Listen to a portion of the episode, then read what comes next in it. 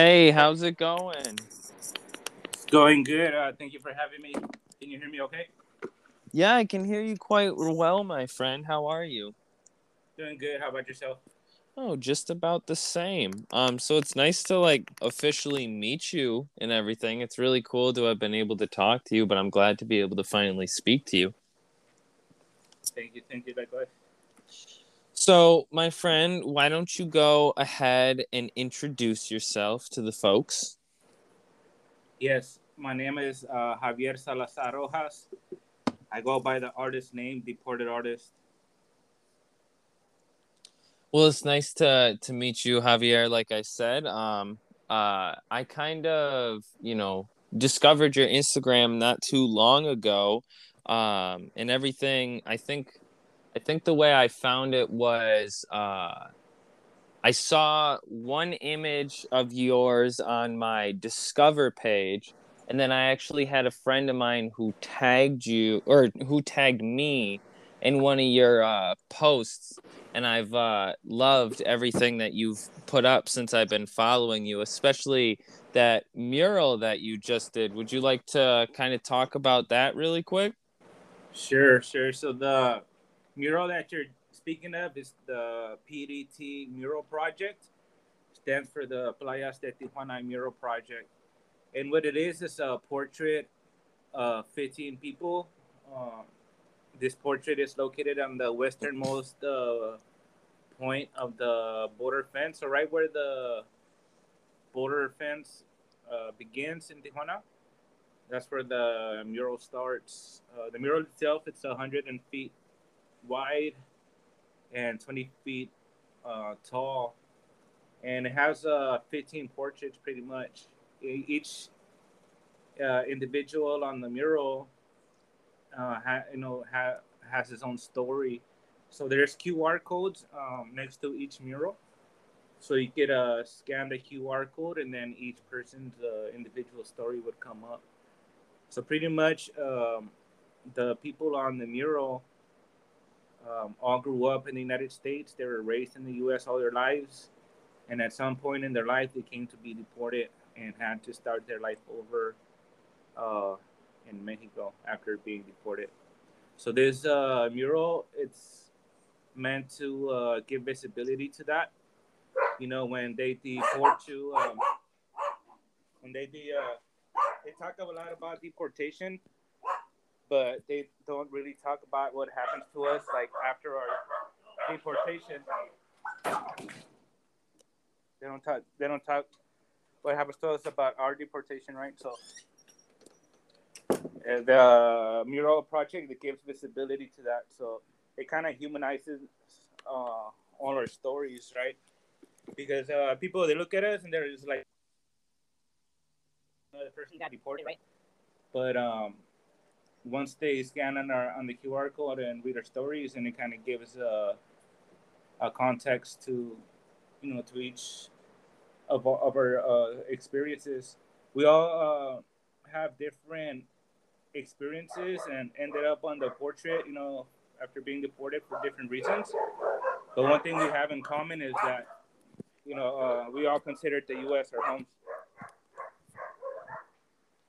That's incredible, my friend, and uh, it's so it's so awesome to to hear that you've been able to do something like that to, like you said, give visibility and kind of humanization to uh, to those folks. Um, I wanted to ask: Were you able to meet each one of the individuals who uh, you did the mural of yourself, or was this like through kind of other people who you knew, or stories that you kind of heard of, or were you able to interview these people? Yeah, so um, I got to meet a couple of the people on the on the mural. Uh, we all had the opportunity to come and paint our own portraits. But the thing is, a lot of us we don't live, we don't all live here in Tijuana, so it's harder for some people to come um, join us. Uh, but I did get to meet some of the people on the mural. Uh, one one of the portraits uh, that we helped paint was of my friend. Uh, my friend got deported uh, about five months ago. He got deported through Juarez, but you know he's never came to Mexico in all his life. So uh, when he came out here, I kind of helped him like get situated, uh, you know, get his paperwork and and uh, find housing and all that. So I did get to meet some of the uh, the people on the mural, just not all of them. That's really dope. So then, you weren't the only person who took part in painting that mural, right? No, um, we all had uh, the, like, all the, we all had the chance to paint our own portrait. Um, everybody who who participated uh, helped out the people who couldn't be there. Uh, but what's cool about it is that when we were painting, right, uh, we were painting at the Borderline Crisis Center. It's a it's a center slash shelter uh, here in Tijuana, and right now it's full of uh, uh people seeking refuge. Uh, they're trying to get political asylum right now in, in the United States, so they're kind of waiting their turn. So they're just there, and since we were painting there, uh, they came over to help us. So what was cool about it is that you know they're there uh, waiting to to get political asylum, but we got to hear all of their stories while we were painting. You know, uh, everybody had a different experience, um, and one thing that that really stuck out to me uh, upon hearing all of their stories was that you know none of them wanted to leave their homes. You know, um, people see these uh, caravans and they see this uh, these migrants uh, coming to the border, um, and they're like, oh, you know, people. Some people they're like, hey, how come they don't stay in their own country, whatever. You know, most people they don't want to leave their countries. Um, it's just they were forced to, you know, um, for uh, what for various reasons, know. Yeah, I do. Um, you know, that first of all, that's incredible that you were able to connect with those people um, because that's another experience where you're talking about that humanizing of that that whole awful you know experience that you and others have to go through because like you were saying earlier we hear about immigration you know all kinds of people have opinions about immigration but so few of us actually know or are willing to hear the actual reality of what immigration involves, what deportation involves, and especially we don't want to, you know, actually get down and talk with the folks who have to experience that themselves. So it's really awesome that you were able to talk with those people, and I'm sure that it was a, a fantastic uh, memory that you'll hold. Um, I wanted to also ask just real quick was uh, those you know those qr codes and the mural itself is it connected to any bigger projects? Like is it to bring attention to any organizations or any movements or anything like that? Or was it mo- mostly just like a uh, kind of a statement piece? Well the um, the project itself the it's just a project in itself uh, meant to bring uh, you know visibility to people like me who have been deported. Uh, however, the same people who brought me, who invited me to be part of the mural project, uh, they're also working on another project called the uh, Leave No One Behind mural project. And that, that project, right, is uh, it's a bunch of murals uh, designed to uh, bring attention uh, to the deported uh, veterans, deported dreamers, uh, deported childhood arrivals, you know, who grew up in the United States all their lives and got deported as, as adults. And it's really uh, highlighting the, trying to highlight the New Way Forward Act. What it is, it's a, it's a bill they're trying to propose. And the bill is meant to bring the deported veterans home and also uh, is a way for, people who have uh, gotten in trouble in the past uh, to, you know, to have a legal pathway to come home. So it, it's it's another uh, cool project that I'm also involved with. Uh, Leave No One Behind the mural project.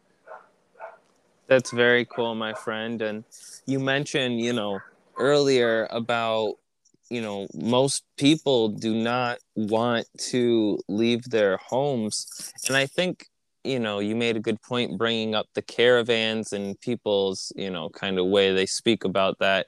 Um, it, it's incredible to me how few people um, recognize that immigration uh, the act of leaving one's own home to go somewhere else is not usually uh, an experience that somebody chooses to go on for any reason other than like you said they are being forced um, especially you know there's economic reasons there's religious persecution but one that seems to be like it's going to uh, kind of develop further in the upcoming future and become an incredibly important topic is like uh, climate immigration. You know, a, a lot of folks are going to have to be leaving their homes due to an inability to live there because of, you know, the natural disasters or the temperature rising or a lack of,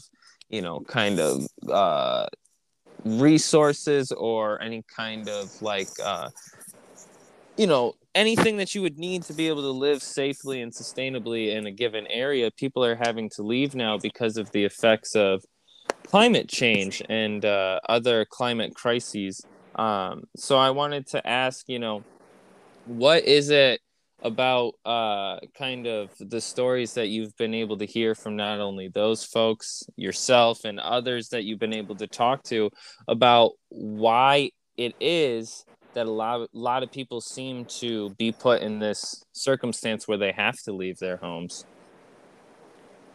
Yes, well, it's what it comes down to. It's it's survival, right? I mean, uh, we've been migrating up and down this continent for thousands of years. It, it's nothing new, you know. Uh, back in the days uh, when we were in tribes, you know, um, we would uh, follow the, you know, follow the herds uh, for hunting. When um, when there was droughts, you know, we would go somewhere where there was water was more plentiful.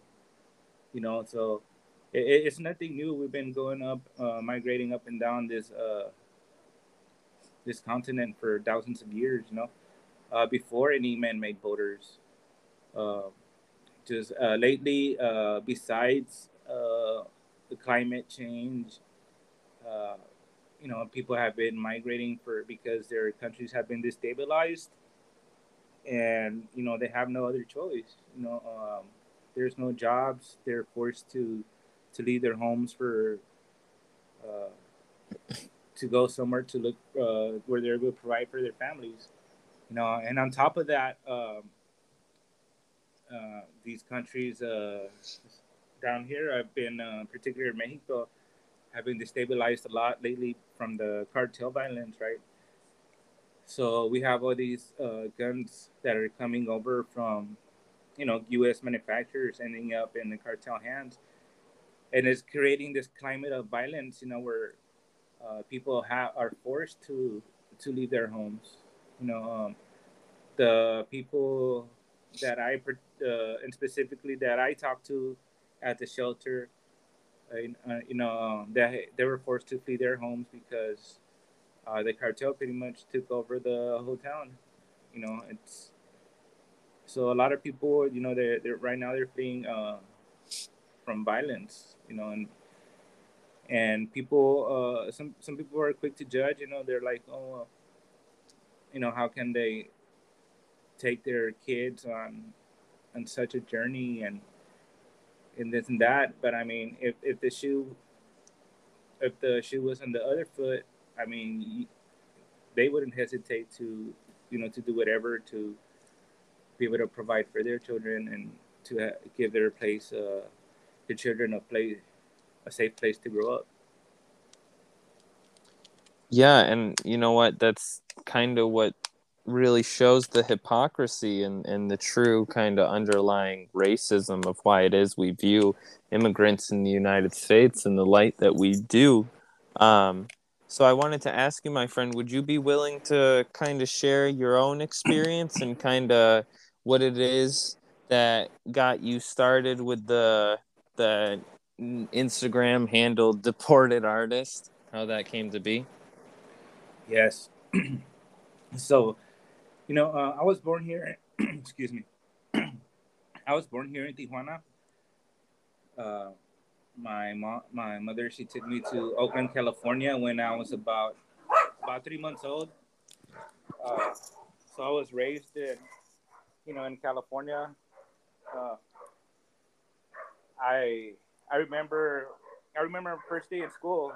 Like I went to school and I remember the teacher speaking to me in English.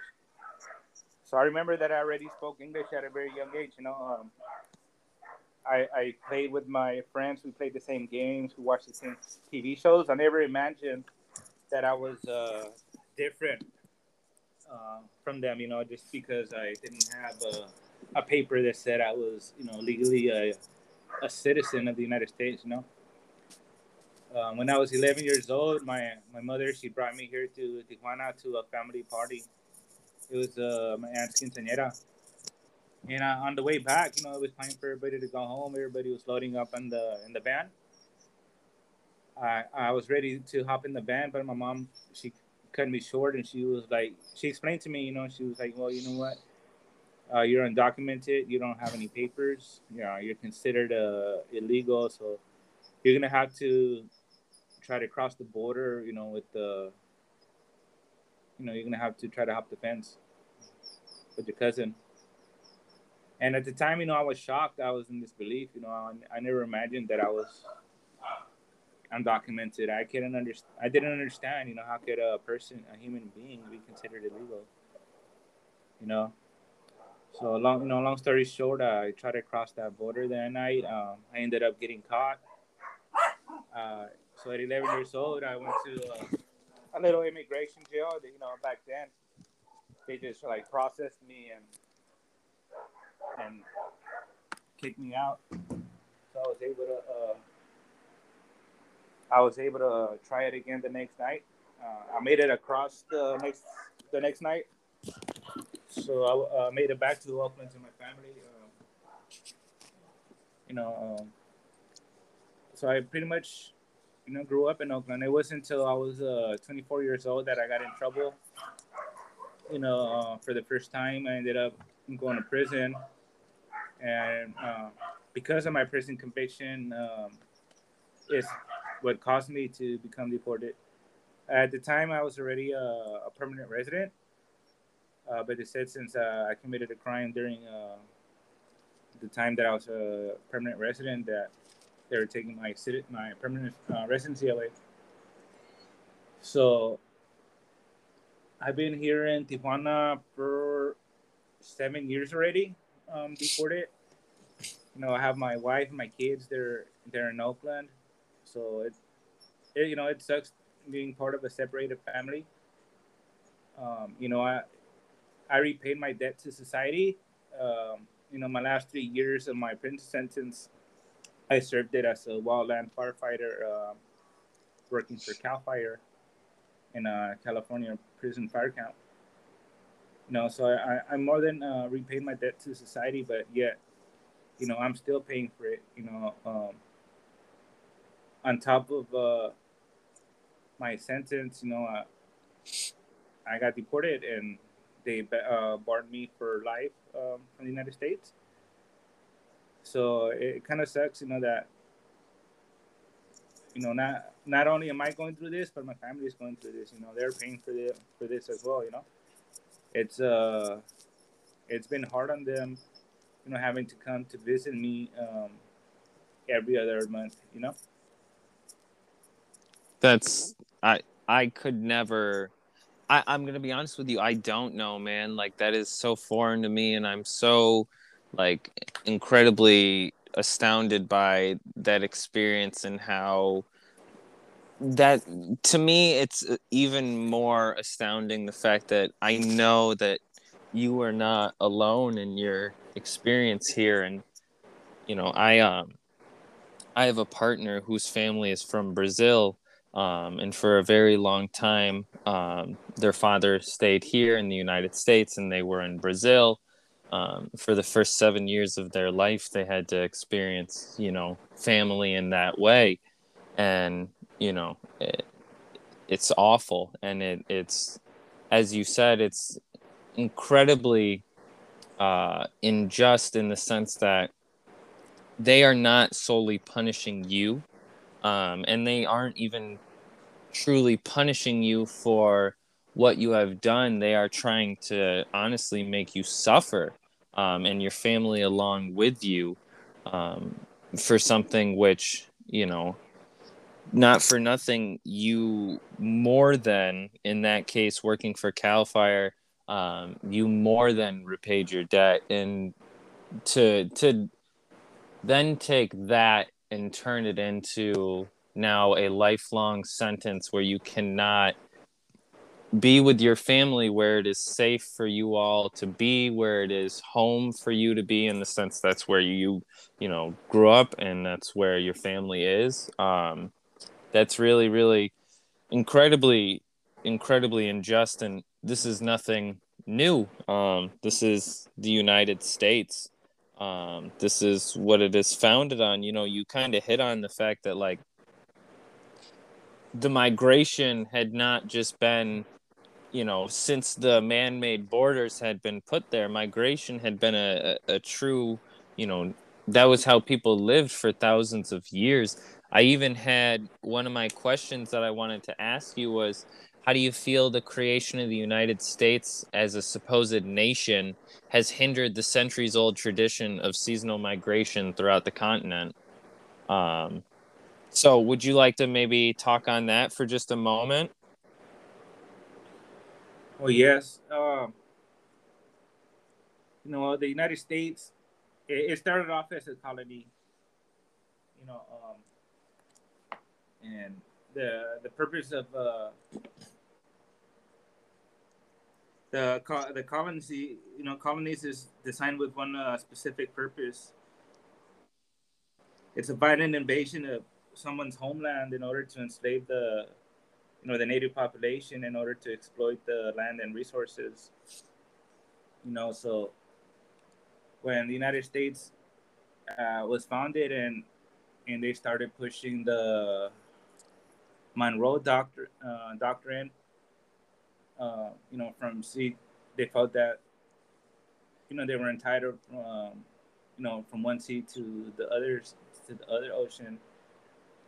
Um, and and after that, you know, they decided, you know what, um, we're gonna close off the borders to everybody else.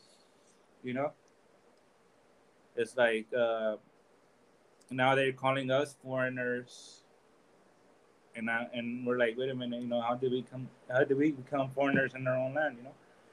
But uh, where I'm going with this, anyways, uh, sometimes I start to ramble, but you know, um, after they started building the the border wall, you know, it not only stopped uh, or was meant to stop and hinder human migration, but it's also taking a toll uh, on nature, on on the migra- migratory uh, species. You know, according to uh, the according to uh, it was a federal environment uh, environmental protection law they said that they couldn't um, there's parts where they couldn't they're not supposed to build a wall because it would di- devastate the endangered species that are uh, migrating up and down. But what happened is when trump uh, you know he was pushing for the wall uh, the environmental protection agency they kind of threw out all the protections out the window uh, in order to, you know, to give in to the ex-president to, you know, so they could build that wall. You know, so, you know, the wall itself, it's a, it's a reminder of of something that divides us as a as a nation, as a race, as a human race, uh, but it also, you know, hinders uh, you know natural migration, like migration of the animals as well. Yeah, that's that's all a really good point to make, my friend. Um, you know, I think these are things that people again we want to think about things like immigration the border wall it's just a general idea we do no investigation into like what that means what implications that has for people and for nature like you said we have no concern whatsoever we're either against it or for it and we might post on facebook about it but we ultimately don't do anything past that um, and I think that this, you know, ultimately stems from a few, you know, different things. But as we know, what is most central to the United States Foundation, other than uh, economic reasons, uh, it soon became about uh, white supremacy, European supremacy, but especially supremacy of the white race.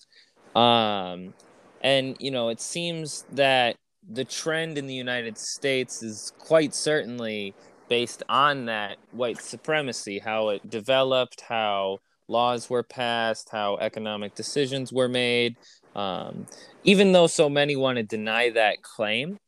So I wanted to ask you, how do you feel that that white supremacy has played a role throughout the history of the Americas, both North and South? I think it fit, uh, played a significant role. Um, you know, when it when they said uh, all men were created equal, um, you know, they were not talking about everybody. You know, they were specifically talking about uh, the colonial settlers. Uh, you know, um, and the Declaration of Independence, the natives are are called the Indian savages on there, you know. So that uh, it, you know, it played a, a major role, um, and they, they like to gloss over parts uh, of that in, in history. You know, um, Abraham Lincoln, he, Abraham Lincoln freed the slaves, right? But he also said that if he was able to do it without freeing the slaves, he would have done it. He said he understood that you know, um, that there's always going to be a race that's uh, on top of another, uh, or what he called superior to another. And he said that if if it had to be one race over another, he would rather be the white race, you know. Um,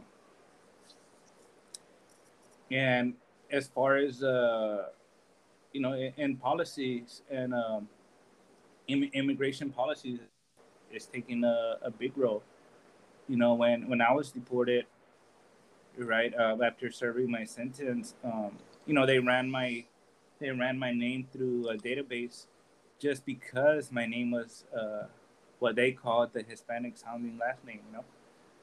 Um, and that's the only reason I ended up getting deported. If I had a a non-Hispanic, uh, a white sounding last name, I would have never gotten deported. You know, um, it, it's it has played a, a, a significant role and I think uh, with the last president, you know, it just uh, took a turn for the worse. You know, like it, it, I think it's always been a problem, but I think uh, with the last president, he he just like made it, you know, like almost cool for them to come out. You know, stepped on the gas. Yeah, yeah, I think that's, you know, honestly the best way to describe it. And also, you know, many folks forget also that Abraham Lincoln was also the one who ordered the execution of the Dakota 38 um, in 1862, killing 38 Dakota men. Uh, you know, that was Abraham Lincoln's order. Um, that anniversary just passed a few days ago. Um, and on top of that just the you know the entire history of the development of the united states was based off of you know not solely just a land grab but what was also the motivation behind that was the belief that it was the white race's, you know, kind of God given duty to conquer from sea to shining sea. But also, as we know, both in Central and South America and as far out into the world as we can. Um, so it, it is incredible how oftentimes that undertone, that kind of motivation is left out and you know so conveniently because then you have folks like Biden who can slip in and say some of the correct uh, things, uh, make a lot of promises, uh, and, and, make mention of trying to reverse the awful, awful things that Trump did, uh, kind of, you know, fanning the flame of the belief that it's only the Republicans or it's only this, you know, individual who is a, a bad racist or sexist or awful person who is in our government. It's not the whole system. Um, so I wanted to ask you maybe uh, kind of with the promises that Biden and his administration have made, uh, kind of especially surrounding the children and their families currently being held captive in ICE detention facilities under the kind of approval and honestly the directive of the U.S. government. Um, how has that kind of led to a kind of disconnect or a disinterest by the the kind of mass media on a lot of the ways in which uh, immigrants and just non-white folks in general, uh, as well as indigenous people, how is this kind of, I want to say, liberalization, this kind of uh, blurring of what's going on there, how has that affected the overall picture in America and how people feel about this? Yeah, so you know, uh, Biden he made the promise that well, when he was running for for president that he was going to bring uh, the deported veterans home. Uh, he has yet. He he's still saying he's going to do it, but he hasn't done it. Um, he said he was going to stop. Uh, you know, uh, the kids in cages and families being in cages and stop separating families, right? Uh, but really, what he did is he he stopped calling them cages and stopped and started calling them um, family units, but really it's just a fancy word for a, another word for a cell. You know, a cell is always going to be a, a prison cell is always going to be a prison cell, you know. And that he has failed to decriminalize uh,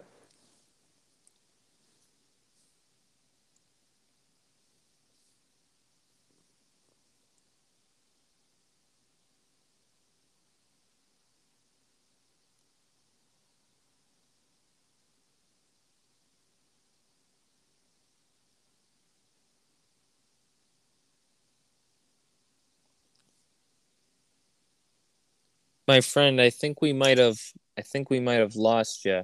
Um Oh, there you are. Oh, okay. I lost you for a few seconds. You're okay. yeah. Yeah, but I think uh, really, um, you know, he, he, hasn't kept none of his promises. He just pretty much put it, uh, put a band-aid on a, on a, on a huge gas, you know, that does nothing. Um, and I think, you know, um, what they need to do is uh, abolish ICE altogether. Um, you know, you know, ICE is is founded on ICE uh, Homeland Security was founded on uh, white supremacy, you know. And as long as um, you know they keep working with ICE and CBP, it's it's it's always going to be the same thing no matter what. You know, um, you can you can work with the system and expect expect the system uh, like ICE and the, the, immigration system to change.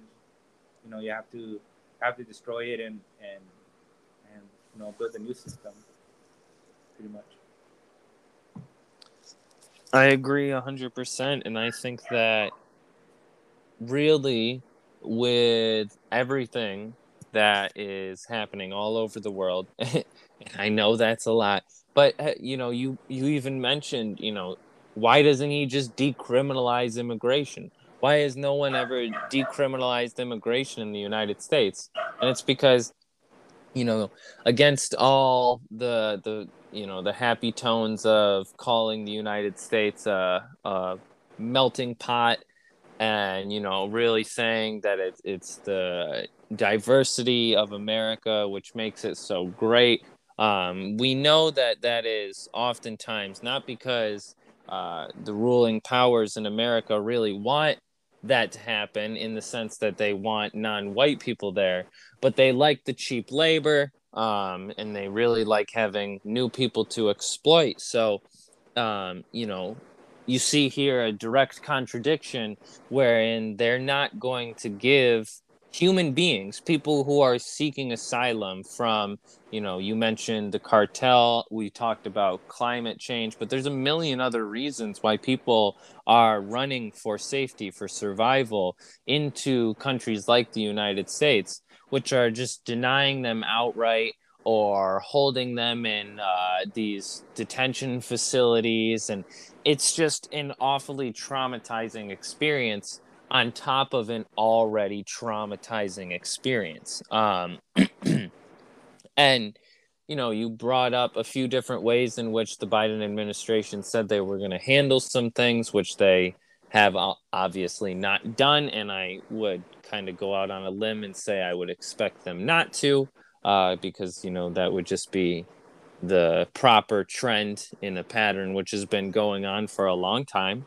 Um, so I wanted to ask you, um, how is it that you feel that the U.S. government, uh, the United States working class people, and kind of other powers outside can start combating uh, these issues within the, both the United States and kind of just around the world with what's you know going to come to bear with things continuing to get worse across the world. Yeah, I think I think we need to start uh, uh consciousness, right? Because um, you know they want to they they have us playing their own game. You know, as long as we keep uh, you know either voting Republican or Democrat, you know we're always going to be part of this uh, this the system. You know that's meant to be uh, enslaving us, you know? Like uh, when when we come over, you know, when we, we come to the United States, when uh, somebody migrates to the United States, right? They expect you to assimilate, right? They expect you to, you know what, if you're if you're gonna be a successful American, right? Uh, you gotta have a, a job, a nine to five job, a white picket fence, uh, two cars, you know, and that's the vision of success uh, they give to you, you know. So now you're just uh, pretty much enslaved to to capitalism because you're working nine to five trying to achieve all these things to because it's somebody else's vision of success, right? But um, you know, they're trying to get us to lose our culture when when we come and assimilate. Like we have to, and then we have to walk this uh, this fine line, right? We gotta we can't make any mistakes. Um, you know, it's the first mistake we you know we make. You know, we get deported. Um, so yeah, it's.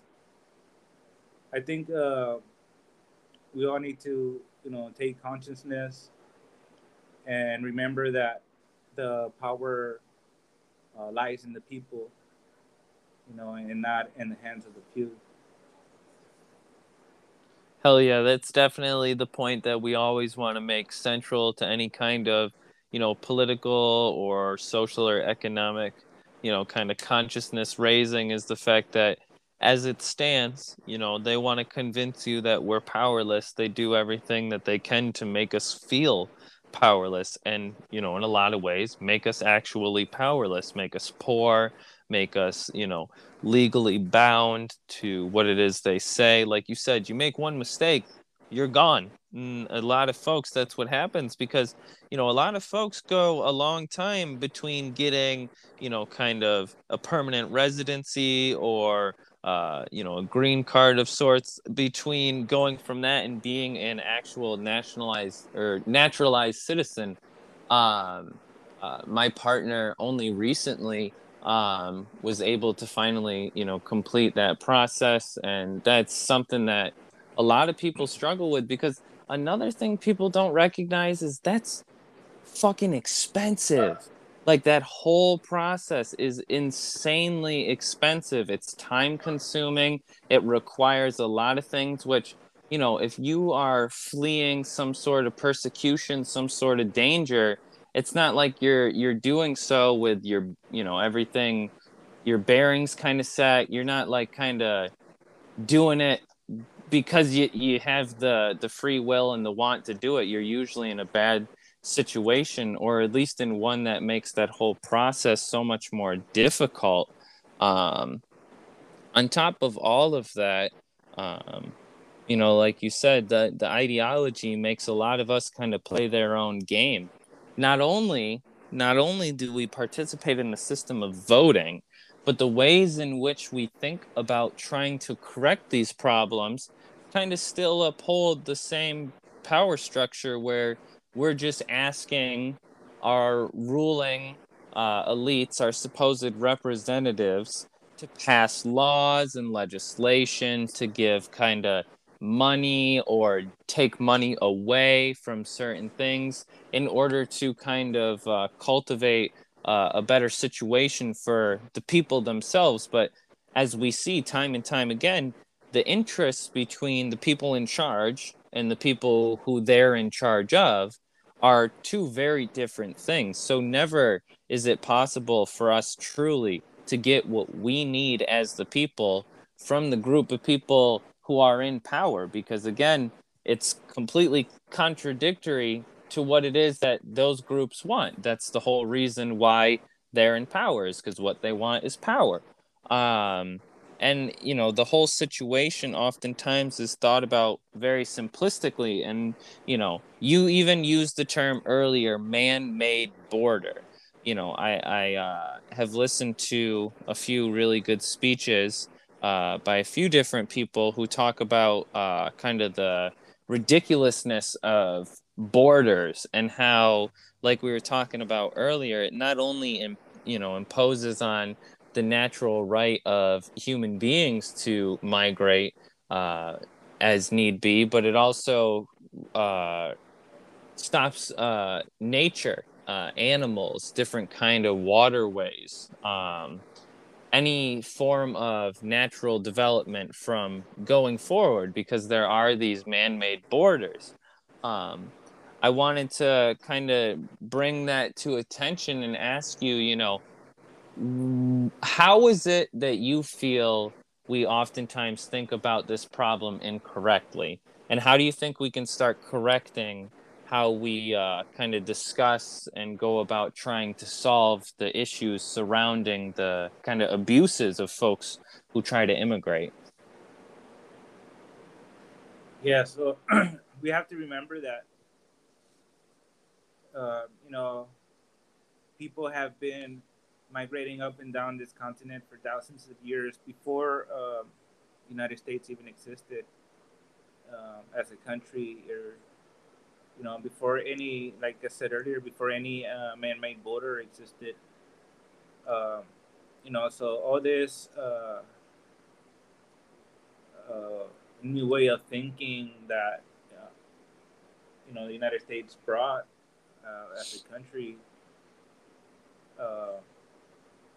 you know, we have to remember that, you know, um,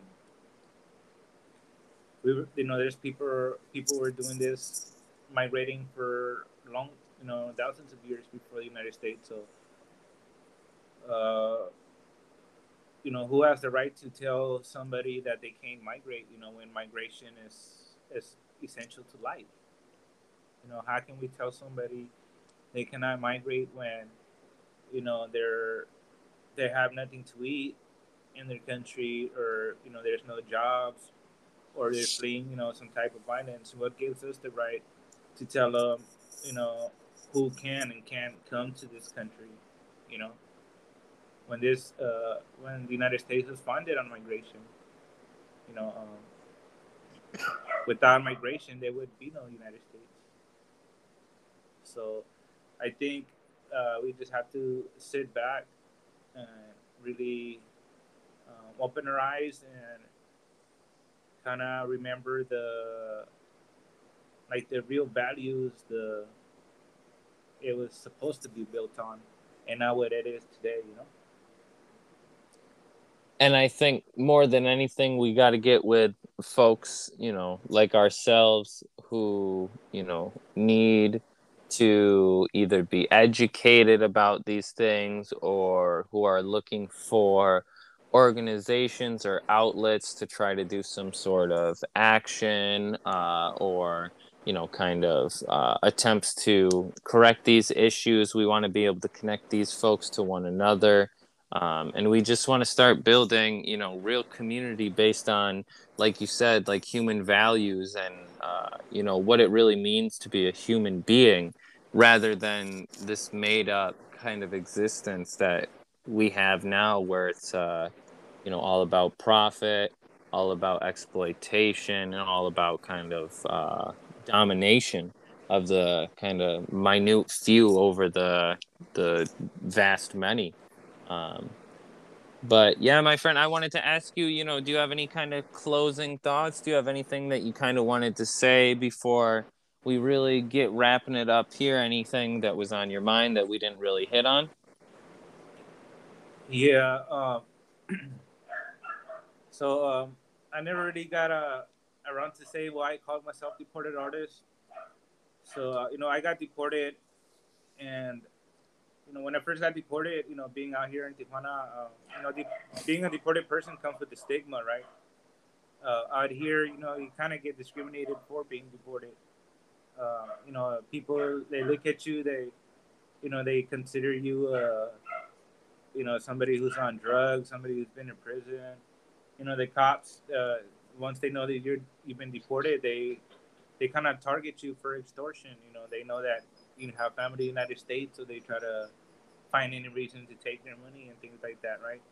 So for the most part, when you're out here, you kind of and you're deported, you try not to to let it be known, right?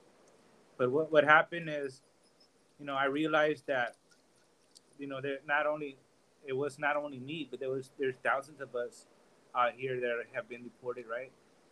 And we're kind of like living in the shadows. So if, if we don't speak up, if nobody speaks up, we're always gonna be, you know, living in the shadows. And if we don't tell our story, uh, we don't tell our story, somebody else is gonna tell our story for us. You know, so we have to. If somebody has to speak up.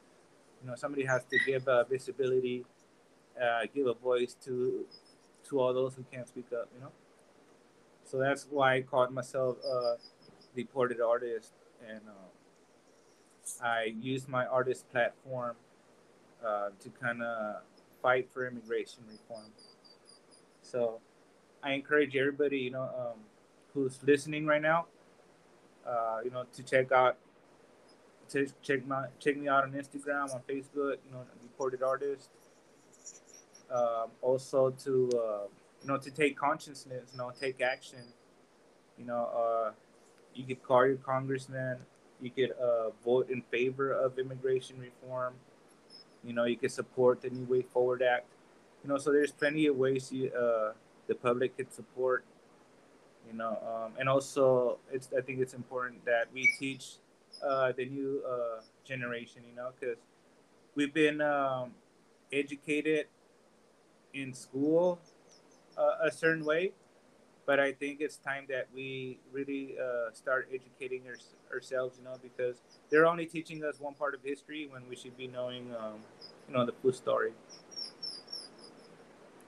That's a great point, my friend, and I, I'm so glad that you took the moment to share uh, about your, you know, your name. That's really dope. Um, and that's genuinely the attitude that we're trying to cultivate on the show. You know, it's called In Defense of Liberation because on the show, uh, we're educating about and working towards, uh, you know, true liberation um, for all people because that is what human beings deserve. They deserve to be free, truly free. They deserve to have, you know, kind of the freedom to exist, to to roam the world, um, to be free in their relations, to be free in the way they live their lives. Um, and as we know, this is not true for a majority of the world. So that's why we do the show. And that's why I'm so glad to have been able to have you on, my friend. It was so great to meet you, um, to be able to hear your story and to be able to share that with folks. So you have Instagram and Facebook. Is there anything else you'd like to plug, my friend? Anything at all that people could go check out? Yes. um, so uh, I have my Instagram and Facebook. Um, I also um, sell my artwork um, on my wife's Instagram. It's Hijas del Maíz. Um, we also sell stuff that um, we bring back from uh, that she brings back from Mexico, and we do this in order to finance our trips together. You know, um, being uh, separated and her coming to see me every other month, it gets expensive.